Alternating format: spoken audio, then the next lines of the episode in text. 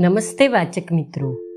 આજનો બાલમૂર્તિનો લેખ છે, બાળકોનો કાંઈ વાંક જ નહીં, તારાબેન મૂળક માતા કહે, શી વાત કરું? આ અમારી બેબીની. પરમદાડે અમે પેલા નાટકો, નૃત્ય જોવા ગયા, ત્યારે મને એટલો તો ત્રાસ આપ્યો છે કે બસ, તેને નાટકો અને નૃત્ય જોવા ગમે છે, તેથી તો હું એને સાથે લઈ ગઈ હતી.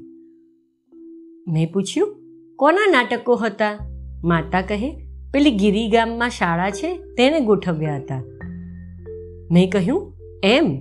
ત્યારે તો નાટકો મજા ન થયા હશે. બેબીને મરાઠી બધું સમજાય છે. માતા કહે, ના બેન, તેને મરાઠી તો નથી આવડતું. પણ તેથી શું કાંઈ નાટકો ન જોઈ શકાય? નવા નૃત્યોના કાર્યક્રમ પણ હતો. આપણા જેવા રાસ પણ ગોઠવ્યા હતા. એ બધું તો એને સમજાય ને. અને ગમે તેવું જ હતું ને. મેં કહ્યું, કાર્યક્રમ કેટલા કલાક ચાલ્યો હતો? માતા કહે, લગભગ ત્રણેક કલાક. મેં કહ્યું, બરાબર, બધું દેખાતું તો હતું ના.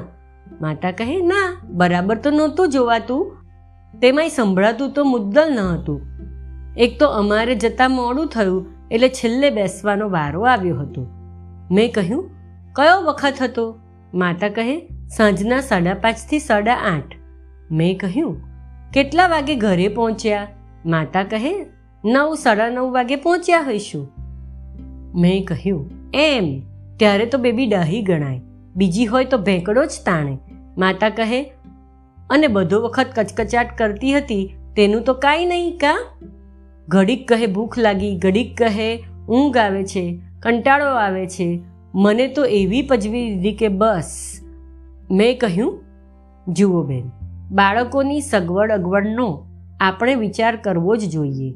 ભૂખ લાગી હોય તેવી વખતે તમે તેને નાટકો બતાવો, ત્યારે શું તેને ભૂખ લાગી છે એમ ન કહેવું?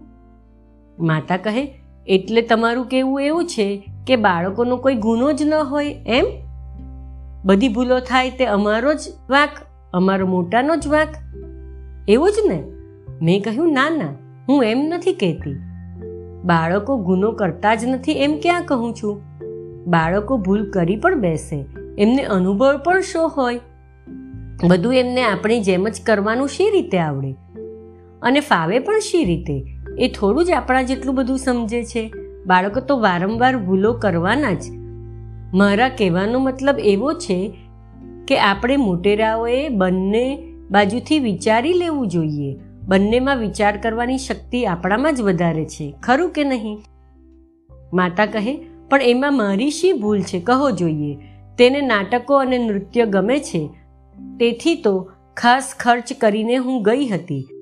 છતાં તેની પજવણી તો રહી જ.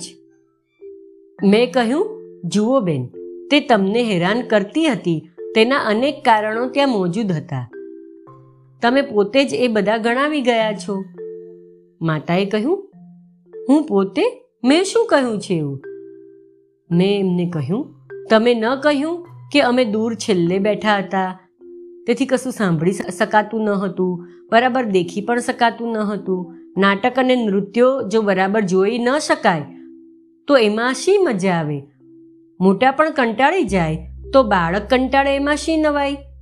બીજું, આખો કાર્યક્રમ મરાઠી ભાષામાં હતો, એટલે બેબીને ભાષા સમજાતી ન હતી અને ઓછામાં પુરુષ સાવ થોડું સંભળાતું હતું. એટલે પછી એ નાટક એને શી રીતે ગમે? કાર્યક્રમ પણ બાળકોની દ્રષ્ટિએ લાંબો ગણાય.